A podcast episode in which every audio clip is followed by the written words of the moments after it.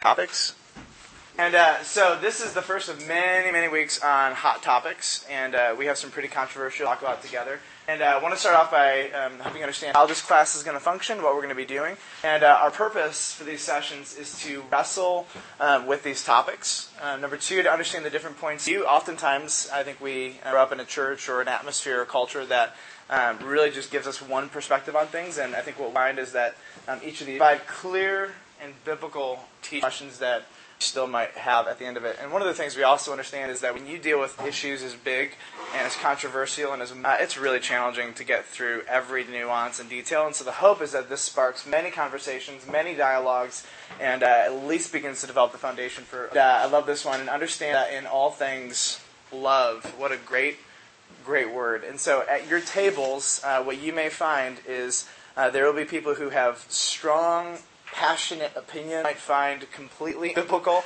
And somehow we want to be able to engage these dialogues and discussions in a spirit of love. And uh, what we often find is that um, when issues like this come table, there's a position that we start with, but it might not necessarily be the position we embrace to process, to even change their mind. Uh, have the humility to recognize that you might also change your mind. Here's a rough overview. Um, I don't know which projector you want to look at, but you can go either way um, on this one. Little overkill never hurt. Uh, this week is obviously speaking in tongues. Um, I'm going to be doing one all next week. Uh, we have an estate planning seminar, which I want to encourage all of you to attend. Alice is going to be doing this as part of the conclusion. Bonnie Fowler will be doing a resurrection on Palm Sunday, possibly also Easter Sunday. We also have somebody uh, who seeks to have any influence on this issue, but more often than we would body modifications. We have a few weeks off, um, but we'll come back in June.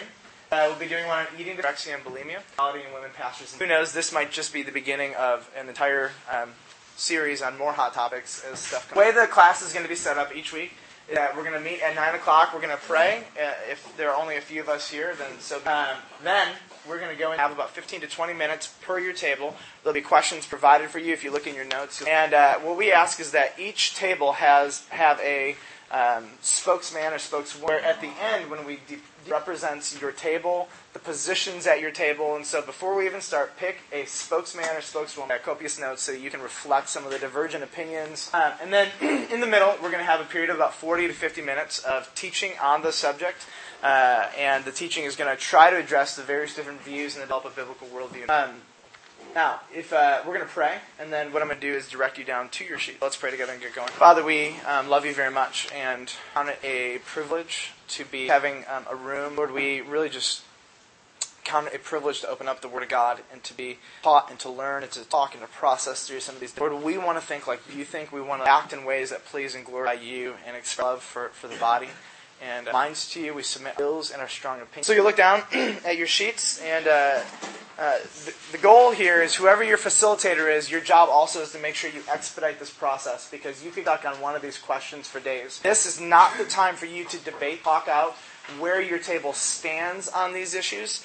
And uh, what I would also encourage you is don't be afraid to say what you really think, and if you don't know what you think, that's also okay.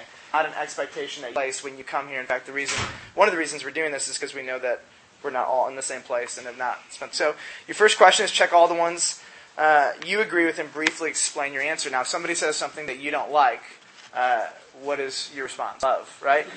the teachers will address unbiblical, hopefully, responses to some of these issues. Um, and then you can read the, the rest of the questions, but again, um, you can expedite the process. Mark, what time is it right now? Um, apparently, I can't read. So, 9 11. So, we've got about 10 to 15 minutes. So, pick your um, group facilitator and go. And uh, Kirk and Lisa, that's true.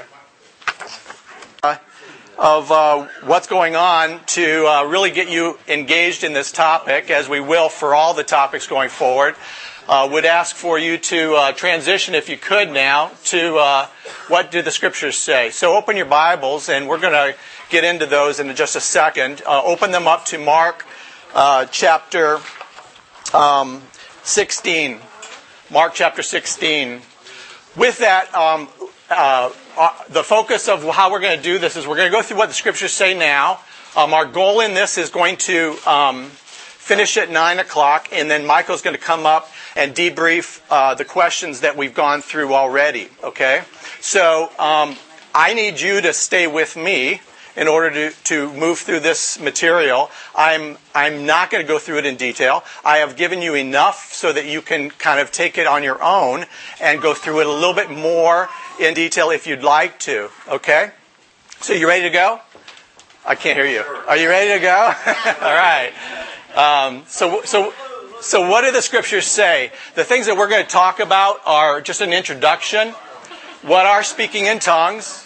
Um, opening up God's Word, looking at it, and some other issues we need to address. And then what you're all waiting for is the finale here, which is are tongues a part of God's program for the church today, or why or why not? Okay.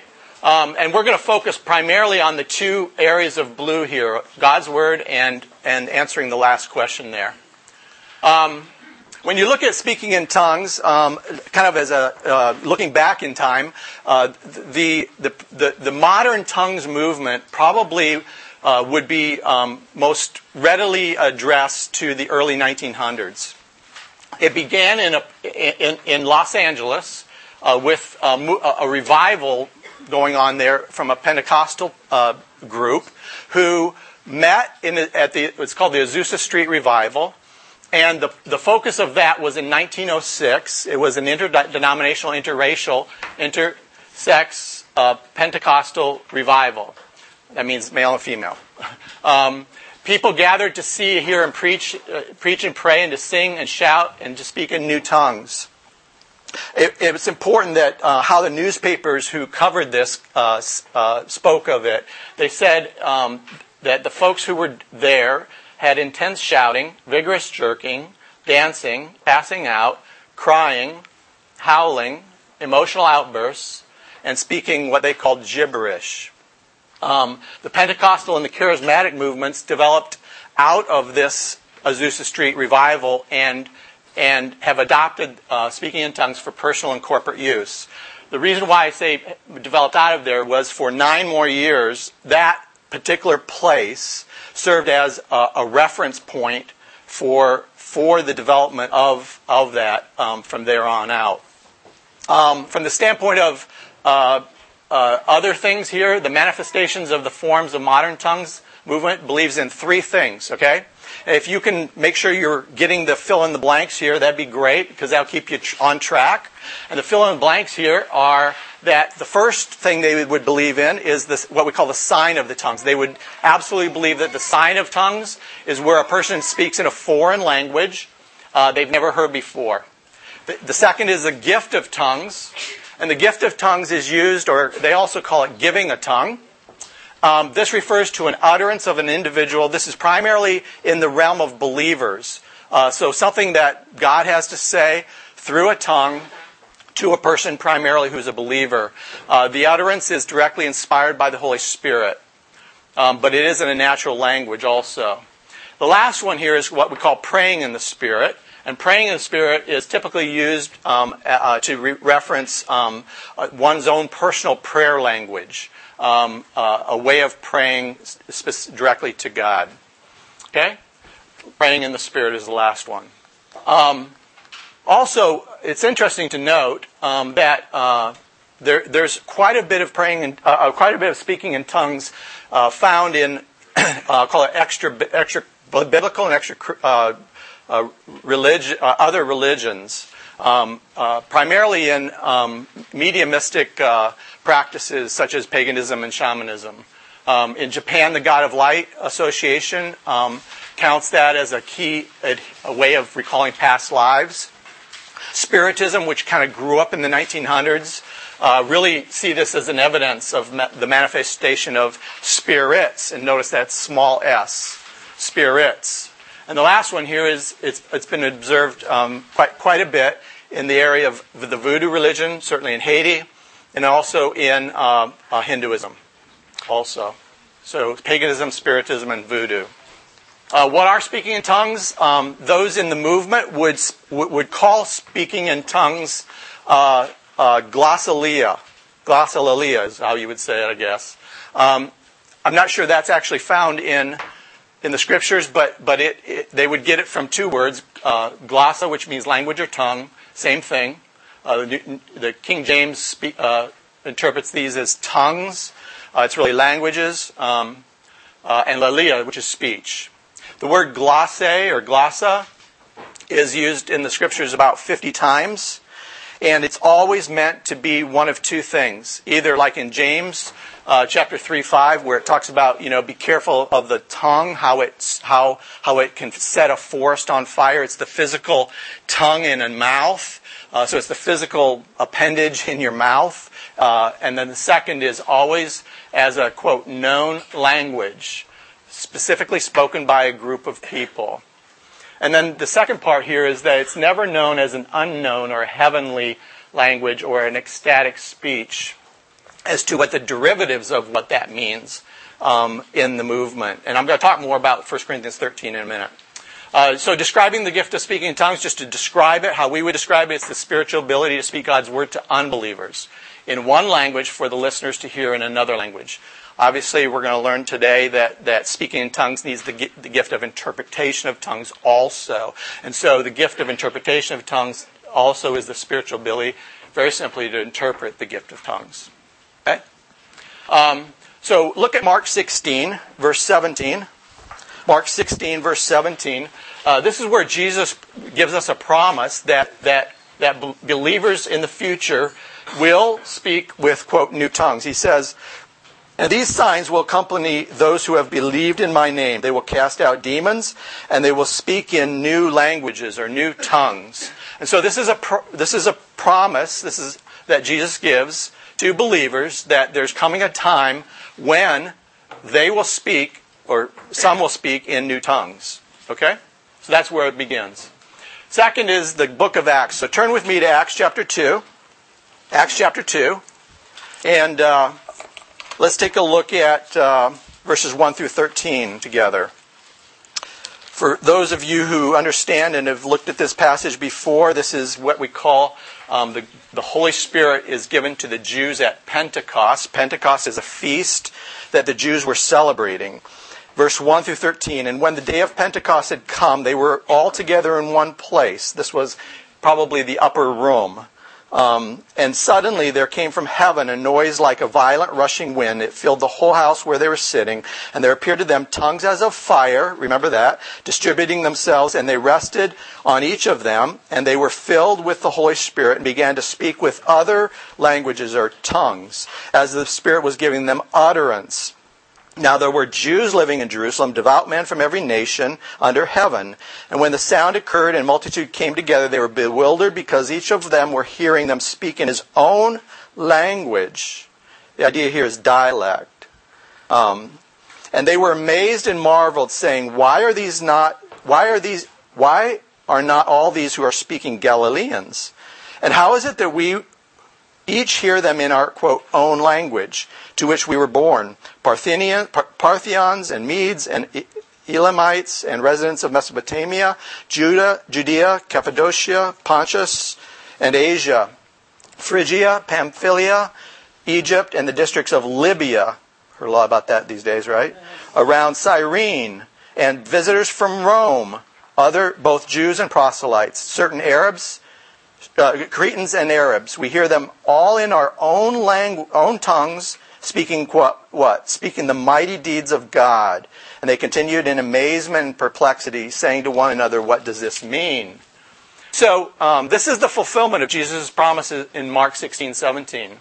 And notice the sensory engagement at this at, this event or this this this happening. Uh, you, you, there's this auditory like rumble that catches everybody's attention coming uh, like almost like thunder, like, and and and then there's this like visual side of it of of of like all they could say is like tongues of fire sitting on the, on their heads, and then third one is this auditory coming from speech of hearing, and so all these senses were engaged in this, and non-believing Jews, that's important to remember, okay, heard what they heard the gospel, they heard the mighty deeds of God. Um, in their own language from birth. There were about 16 languages here um, uh, uh, whereby that, that happened. And the believers, uh, were, because the believers there spoke with other tongues. And they, it appears here to be a missionary or an evangelistic tool that God used to, as these Jews, these Galileans who spoke uh, uh, Galilean, you know, uh, spoke their own language. At the same time, those who happened to be there heard it in the in their own quote native birth language. Okay, right?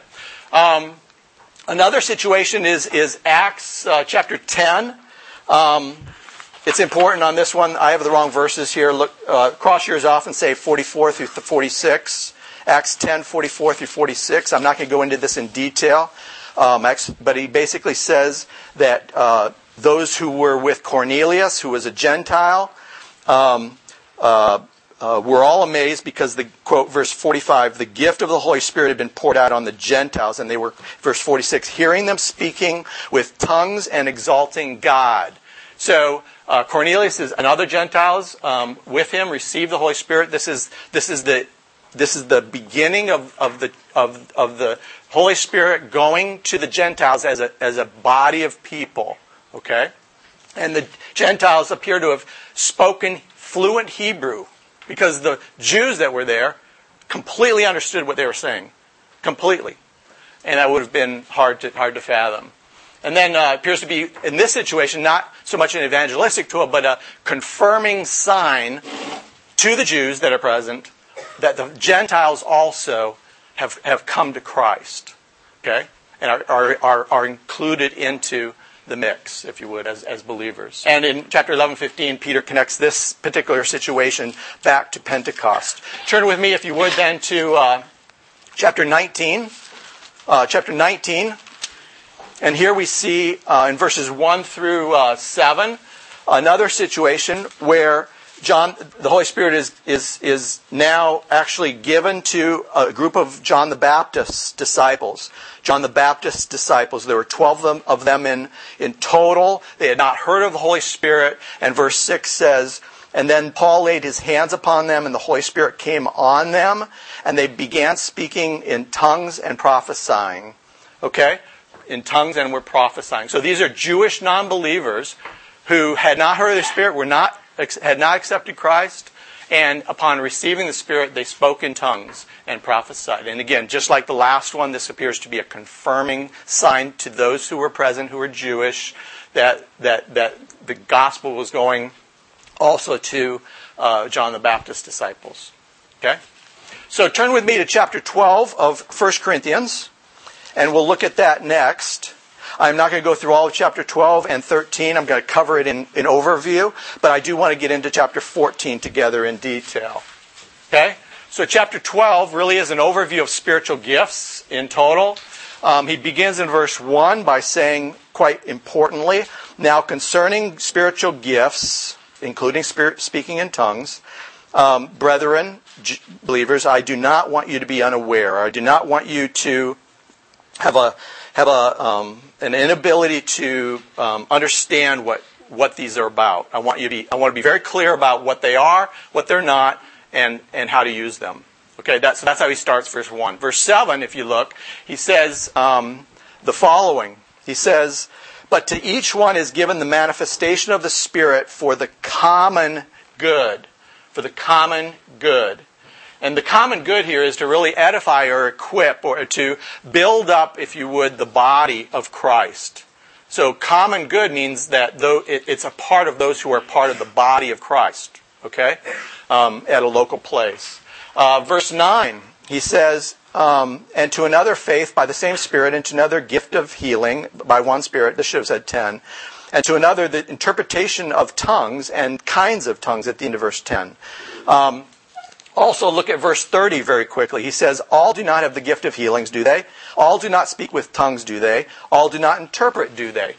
And so the point here is that spiritual tongues, uh, uh speaking in tongues, is a spiritual gift. Uh, always when Paul lists, puts a list together, the ordering of the list, at least what's first and what's last, um, is quite important. And he, and, and he addresses speaking in tongues, interpretation of tongues, not only in this verse, but also in verse uh, 30, 20, 28 and 29, excuse me, um, uh, as tongues being almost the, la- the, last of the gifts from an importance perspective. Um, and importance is defined as how it builds up the body. Okay? Verse 11, he says, um, but one and the same Spirit works all these things, distributing to each one individually as he wills. And verse 18, but now God has placed the members, each one of them, in the body, just as he desires. And so the key point here is that God is sovereign in the giving of these gifts, including speaking in tongues, and um, and no one person is very clear has all of the gifts. No one person has all the gifts. And the other thing here um, uh, is that not all the people have the same gift. Not all the people have the same gift. Okay? Look at verse 13 with me. For by one Spirit we were all baptized into one body, whether Jews or Greeks, whether slaves or free, and we were all made to drink of one Spirit. Uh, what is this called? Pardon me? Baptism of the, of the Holy Spirit. Baptism of the Holy Spirit. And does this happen multiple times in a person's life? Does it happen to all people? Okay, all believers. He says into one into one body and one through one spirit, right? And, and when, does it, when does that occur? Okay, at, the point of salvation, at the point of accepting Christ, the, each person is, quote, taken from the kingdom of darkness and placed into the kingdom of light and, and given the Spirit of God to indwell them since Pentecost. Okay? Fair enough? And so we should not confuse the Holy Spirit as a gift to all believers with the gifts that He gives to individual believers. Second, every believer receives the baptism of the Holy Spirit. Very important. Um, but not all receive all the gifts and the manifestations of the Spirit, including tongues. Verse 31, go there with me. But earnestly desire the greater gifts. The greater gifts here are defined as those that make a greater impact in, in edifying the body. You're going to see how that manifests itself in chapter 13. And, and then he finishes by saying, and I, I, sh- I want to talk to you, I want to show you, I want to explain to you the more excellent way. The more excellent way is chapter 13. And he says here, the more excellent way is the importance of love the importance of love. And so, um, verse 1, he starts off, he says, pursue love. Uh, excuse me, um, verse 1, he says, If I speak with the tongues of men and of angels and do not have love, I've become a noisy gong or clanging cymbal. Now, is, is he saying here that, um, uh, what's the focus in, in this verse? And verse 2, where he says, If I had the gift of all prophecies, all knowledge, all faith, but don't have love, I'm nothing. What's the compare and contrast going on here? Okay, everything compared to love. So if you have it and you don't have love, the idea is if I, if I could have all these things, which the point is no one person has, right? And I could do those flawlessly, but I don't have the motivation of the heart to be that of love, then I'm nothing. It's going to be absolutely worthless. Fair enough? Okay? And so th- this particular verse then is if I had the ability to speak in all tongues, if I had the ability to speak in the tongues of angels, which I don't, which I don't. Follow me? Okay. Second is verse 5 where he says, Love does not seek its own. The whole point here is that in the, in the use, use, utilization of my spiritual gift, it is not about me. It is about building up the body.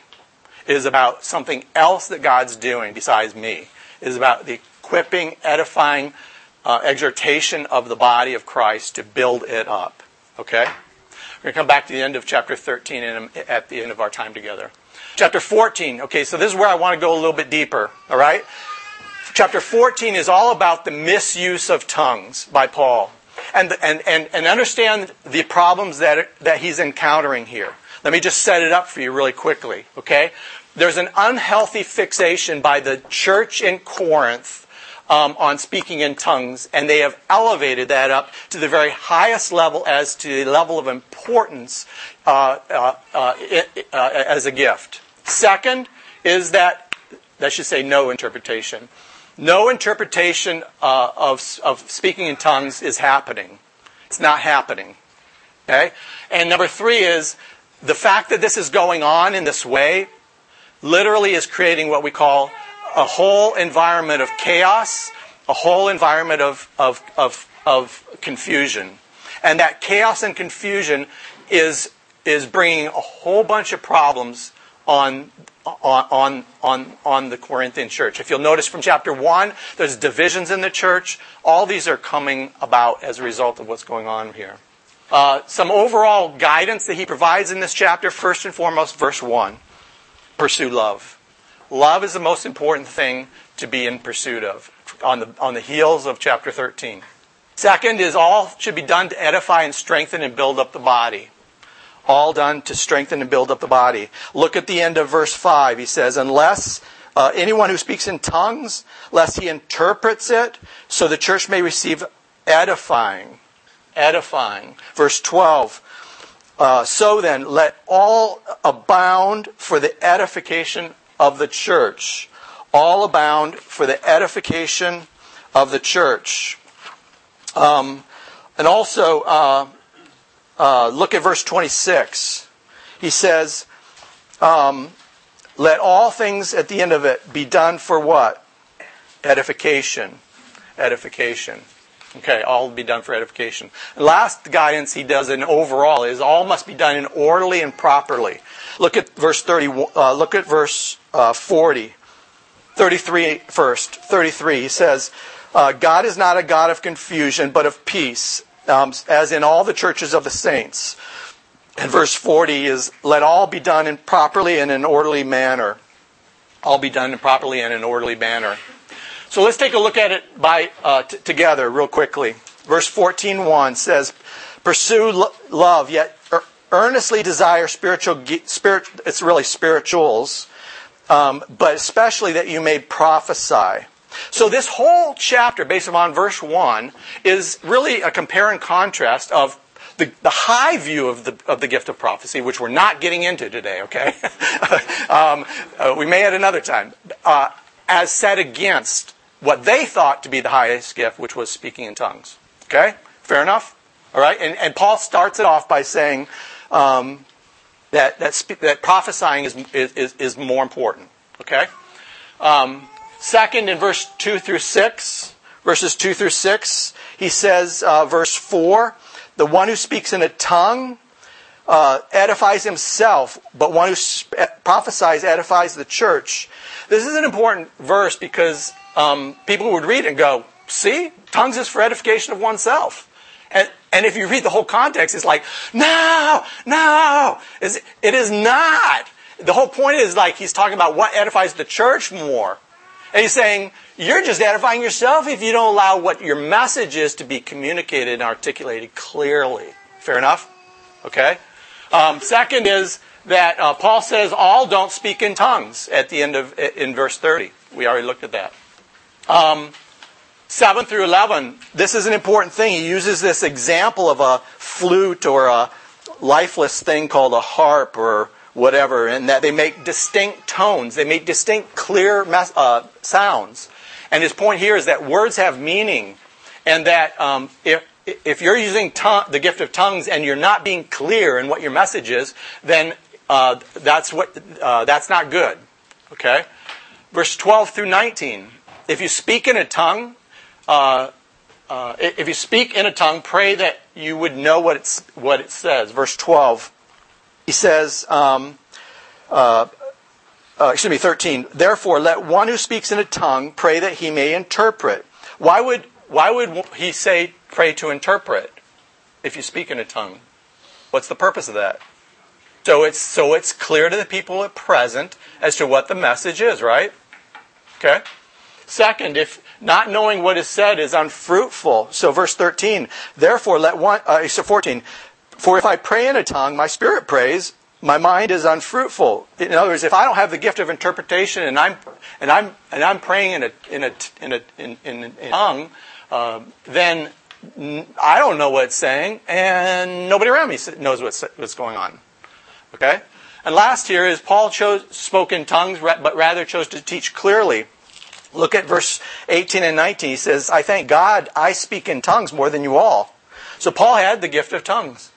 Um, however, verse 19, in the church, which is an interesting comment, um, I desire to speak five words with my mind that I may instruct others also, rather than 10,000 words in a tongue. So Paul would far rather prophesy or teach clearly um, what he's trying to say so that the people there, are present, would be built up, edified, understand what he's saying, and would be able to apply what he's saying. Okay? Um, verses 20 through 25, he says here, uh, and, and I want you to focus here. Paul quotes verse, Isaiah in verse 21. He says, In the law it's written, By men of strange tongues and by the lips of strangers I will speak to these people, and even so they will not listen to me, uh, says the Lord. Verse 22. So then tongues are for a sign, not to those who believe, but to who? Unbelievers. But prophecy, as opposed to speaking in tongues, is not to unbelievers, but to those who believe. Okay?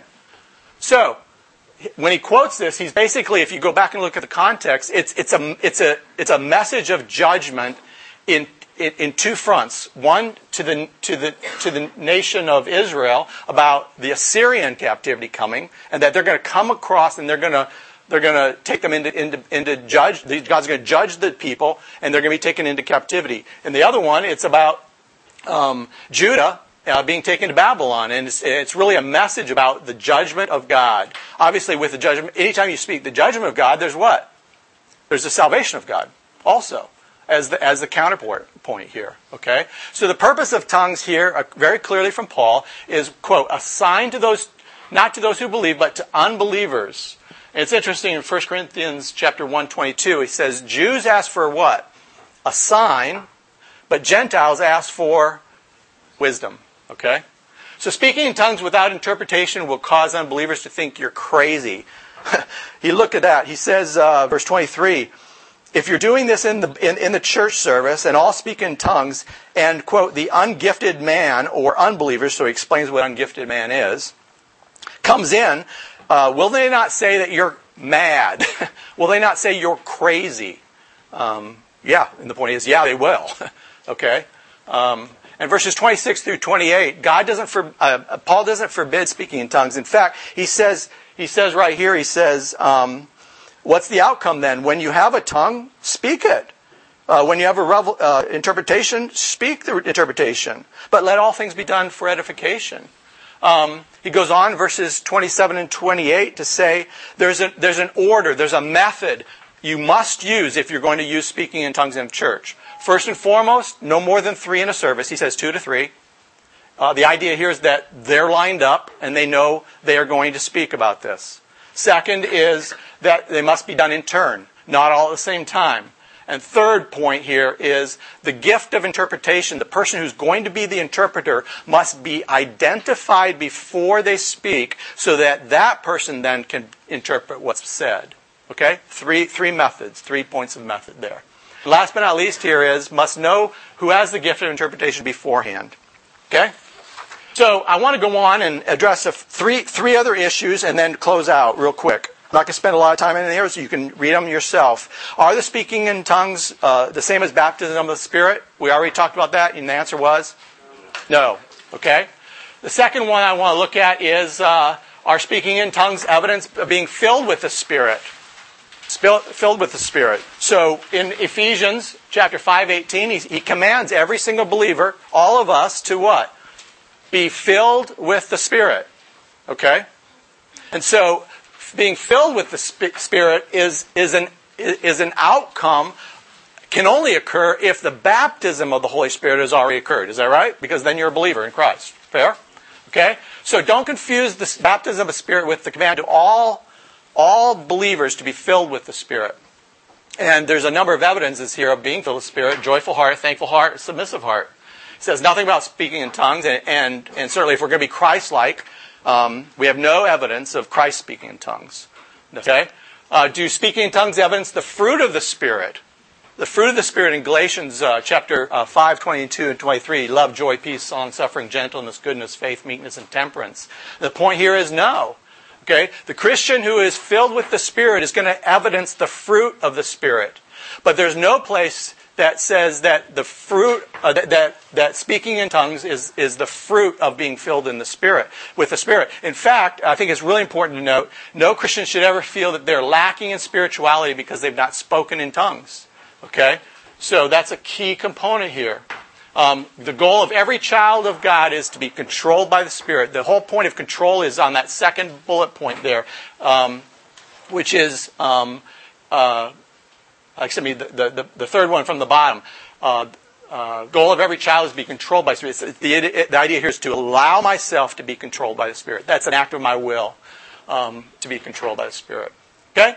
Okay, last but not least, in closing, um, a couple things. Our par- tongues are part of today's God's program for today's for the church today. I think it's important to note a couple things. One is that uh, um, we. You, you might have seen this already. We spent a lot of time kind of working through it. There's some key spirit, spiritual gifts that we would believe are for today. Some, you know, we let's have a conversation about, and others that we would as a church, believe have ceased. So the, the position of the village church would be that these have ceased. So let me just talk you through the different views so you can be able to see those and, and, and deal with them yourself um, personally. Okay? So turn with me to 1 Corinthians 13. 1 Corinthians 13, uh, verse 8. He says, if love never, love never fails, but if there are gifts of prophecy, they will be done away. If there are gifts of tongues, they will cease. If there is knowledge, it will be done away. And then, interestingly enough, in verses 9 and 10, he says, But we know in part and we prophesy in part. He never talks about, spirit, about tongues here. Never says anything about tongues, but he talks about knowledge and he talks about prophecy. Verse 10, But when the perfect comes, the partial will be done away with partial would be done away. With. So the real question here is what is the perfect? Which I'm, I'm going to allude to, but it's not part of exactly what I'm trying to get at here. Okay? First is they do not exist for today. View number one is no need exists after 70 AD as they were assigned to Jewish unbelievers of coming judgment due to rejecting their Messiah. Okay? So the t- gift of tongues, the purpose of tongues, according to uh, people who would hold this view, would be that in chapter 14, verse 21, is that these the gift of tongues was for a period of time up to 70 AD when God judged them, saying in so many words, "Turn around, unbelieving Jews! Judgment is coming uh, upon you if you don't believe in your Messiah." Okay.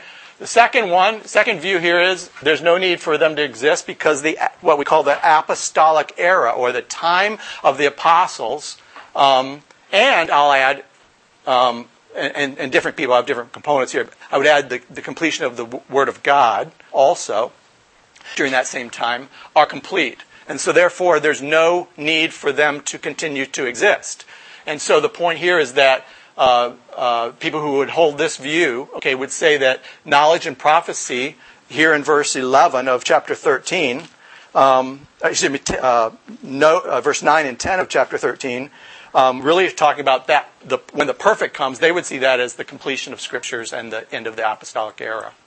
Okay, and then last but not least, um, they do exist, and I'm going to hit all three points I hit at the front end of our time together. The first is sign of tongues, and these these people who would who would believe they do exist today would say, "Hey, look, tongues are assigned to unbelievers, uh, and unbelievers they're still unbelievers today, and so tongues must still also exist."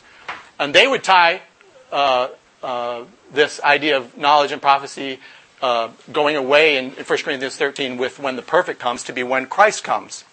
Interestingly enough, I would hold that that would be the, how you would interpret um, uh, that verse, that the perfect would be Christ, personally. Um, haven't had a chance to talk to you know, a lot of people, but, but that's where this one here is uh, if this is true, then Paul's exhortations and commands around how to use this gift that we've talked about already in, in 1 Corinthians 14 must be in place and must be used that way. Okay? And last but not least, two more points that we talked about at the front end. That they, uh, many in the uh, charismatic uh, movement would believe that just the just the gift, just tongues itself, is is, is seen as a different thing in, in Paul's admonition to the first to Corinthians as opposed to how it's used in Acts. And they would say that the gift of tongues, giving of a tongue, is inspired utterance for believers. It's a, uh, they, they, but Paul here says it's a sign for unbelievers. And also Paul says that, uh, or Peter says that the God's word is sufficient uh, for all life and godliness.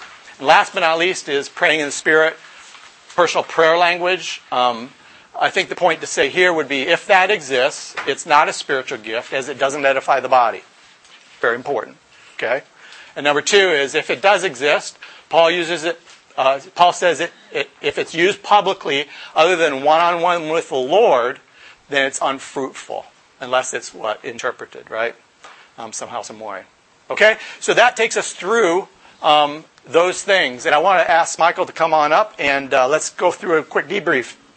As he's coming up, um, I'd like for you to uh, take and look at your questions that you have there, and uh, take your the person who's going to be speaking about those, um, have them be the the speaker, and uh, let's go through those right right now if we could. Okay.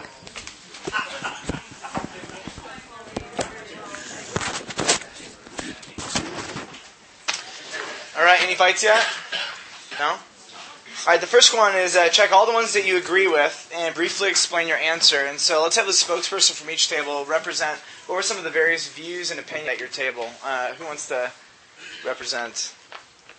John Thomas. Great. Um, yeah, go back to page one and we can read down and say which ones had sympathy and which ones was a personal prayer link. And I erased it afterwards. Alright, so yeah, I, I got that Bert, you're the spokesman for your. Right? I'm excited. Now, not a place that you can go to in the Bible that says tongues. Five's my personal. Yep. I I agreed with what you just said until this week. Back over and But by the way, while you're going there, th- where, where this does come out, uh, well, no, I, I'm, let's keep on this particular issue. Sorry. and then those people were all. Yeah, the sign the sign there would have been to the people who who were who Jews in in Jerusalem, all uh, primarily for Pentecost, which were some uh, what do they call it? Uh, people adherents to Ju- Judaism. proselytes, but many, Proselytes, many yeah. from the dis- suddenly there came from heaven else where they were sitting. Lighted tongues as of fire appeared to them and rest. All filled with the Holy Spirit, speak in other languages. Other languages. Now this is where I had the next verses are where I had previously landed in your position. Um, now they were dwelling in Jerusalem, Jews, devout men from every nation under heaven. At this sound, the multitude came together, and they were being asked. I had before, and the idea is that there's more than just one all speaking various languages, but it's an intelligible language that people. Yeah, and, and I think at the I just want to hit on this inferential theology because I, I can't I cannot look at you and say the Bible says speaking in tongues to say is uh, there are all of these things that come together. For example, the, every single instance about 150 AD, all the way up until the 19th by, by groups that we would call um, also, and I, I've had extensive, I've attended prophecy and tongue speaking. There's a gift of tongues, and it is, I get up in church and I self, and so I get up and say it. There are two people with the gift. Of, I've never, ever, ever seen this happen because it's not like a, it's not just a general translation. The vibe of what he's saying is this: if it's a God, is it not a God of? This is where I would be willing to say, okay, theology puts all of this together, and can't see this for the church today. But I see it for the early church. I validate those reasons. But if somebody could come to me and show me a consistent church experience, I'd begin to question and revisit. But the key word is inferential. It's hard because people hot topics because they're not not And we, yeah. second, and we were gonna we weren't to go into interpretation, but I would I would have to say, just like any interpret should match up. I, I would I would even more tend should not be contradictory statement. If I have a word from the Lord, if I if I you know, I'm, and I'm saying it in French, Yeah. you know, and and that's the I think that's what's largely missing is that it's a very subjective. And one of the other reasons why I'm okay with this, I already know that we know that we know that um, some gifts have ceased. So apostleship, it is impossible unless you redefine apostleship to say that apostleship is gifts for the church. The, the prerequisites to be a biblical apostle. I mean, so we know that there is at least a paradigm that one gift sees. This is not standard reason. It's plausible. It has to be in the canon. And, and this is, I agree. And so this is, I can do anything he Yeah, that's key. But about this is that this spirit of the prophet is so. Um, my challenge with, with that, always hear about a guy who knew a guy who knew a guy. Aggravating. Like I, I would love to say, I would love to meet somebody who says, "I was there," you know, and I witnessed a miracle. I was speaking, or someone was speaking a language they heard them and trusted in Jesus. So I get really, I am, I'm a Yeah, I'm not even, I'm not even saying that. reckless event. Yeah. Well, I think- grew up in yeah. a church where, or, or, or it was some, and, um, and thought and there was not a lot. a great parallel. With, by and large, if you have that gift, you sense in which acts that you could observe. Ed, now he's spoken a language. Part of my challenge with a lot of the redefinitions is everything's plausible at that point. Hardest thing to challenge is someone. This is where false religions also. It's very hard to bring this in Muslim experiences, but it doesn't mean that's where you know there have been logical things that they've experienced but have had to fake. Uh, I was just I was just going to concur with you completely because uh, one of the things that we've talked about is, and we said it just earlier, is you know I mean there, God does miracles all the time, and you can take any one of these sign issues and, and you can see that. I mean I was on the on the mission field for how long, you know, but I mean God does those things. Let's be really clear about it. But but but I, I can't. I mean, gifts are attested to by the body of Christ. I can't look to individuals, okay, and say, you know, okay, you have that gift of speaking in tongues. I personally, I don't, I, I don't see it now. Maybe I don't walk in the circles that that happens. They're, they're, that's a one-off, the mir- gift of miracle. You know, um, that person doesn't walk around with a tattoo on them saying, "I have the gift." It's a key thing. Um, what time is it right now? Um, the last one I just want to deal with uh, is the second one on the back page. It says speaking in tongues is an baptized in the Holy Spirit and thus capable of spirit-filled and effective ministry. I've been actually told this. This understanding, you can see why this is such a hot topic. How would you personally respond to somebody who told you, not been baptized with the Holy Spirit, evidenced by speaking in tongues, you are impotent to accomplish any spirit-filled ministry? I just want to draw your attention to 1 Corinthians 12. says, we have all been baptized in the Holy Spirit. And you're talking about a very carnal church. You're talking about a church where um, things that were happening there, uh, just we would be very upset and we would all be throwing. Walk and look at that church and say everyone all baptized into the. It's very clear to this church that all, not all of you speak in tongues. And uh, I think that's what I would tell somebody is the Bible clearly says that anybody also says that speaking in tongues is a passage I come back to consistently. Uh, ground yourself in that. You will. You will find people active for spirit-empowered ministry operating consistently. It's oppressive. It's unbiblical. Discourage many believe power because the Holy of the Holy Spirit is more spirit from Galatians five than it is a specific. You have to be done. Yep. Twelve thirteen. Um, Uh, just one last point, and then let's pray. Um, just go back to where we started, right? Which is the objectives for this class is deal with the issues, wrestle with them, engage them, come to personal convictions on them through the Bible, through the you know, biblical worldview, but most importantly, let all things be done of. So I don't care whether you have different perspective or not. Okay, we are here to love one another, and that's the purpose of 1 Corinthians 13. Um, before we pray, um, when we're done here, we're going to have a, a come through here. Get um, all the tables and chairs out. So if there are some strong dudes who would, who just swift like his church is going to, I would greatly appreciate it. Thank you. All right, let's pray together. Well, Father, thank you for um, your heard, and I thank you, God, for all the issues that it is crystal clear and explicit on. And I also thank you for all the issues vessel to study, to pray, to talk through it together um, with spirit-filled believers. So, Lord, we want to think desire to quench the Holy Spirit whatsoever. We have no desire to say no to what you've said yes to. And so, Lord, if there is anything in practice or theology that we are spirit, will you expose it? We don't want to, or just uh, want to stick to our position because we want to be right and can't admit we're wrong. So, Lord, we submit to you and to your word. So, will you, uh, with clarity, uh, continue here? I don't even necessarily pray for you, but God, that we would grow in our love for, despite some of the practical different experience. At the amen. Thank you, everybody.